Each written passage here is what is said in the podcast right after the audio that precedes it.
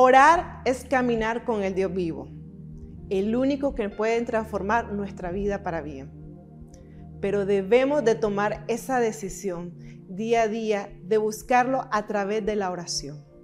La palabra nos enseña de que debemos de ser constantes en la oración, estando alerta y con un corazón agradecido.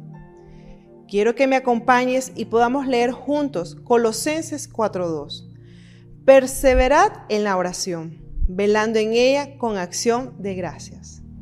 Uno de los significados de perseverar es ser fuerte, es poder ser constante.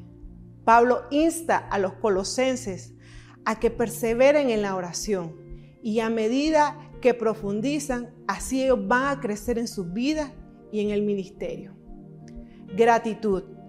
Gratitud significa pedir conforme a la voluntad del Señor. Y cuando nos despojamos y nos rendimos hacia Él con un corazón sincero, que se haga su voluntad en nuestra oración, es ahí donde nosotros crecemos y maduramos. Y aunque en estos momentos no puedas ver oraciones contestadas, ten paz, pídele al Señor. Recuerda que Él sabe lo mejor que es para tu vida. Y que en medio de la espera puedas tener un corazón agradecido al Señor. Agradecido porque su bondad, su amor, su sabiduría, sabe que es lo mejor que necesitamos nosotros. Y que en medio del proceso que pueda estar viviendo, pueda el Señor perfeccionarte.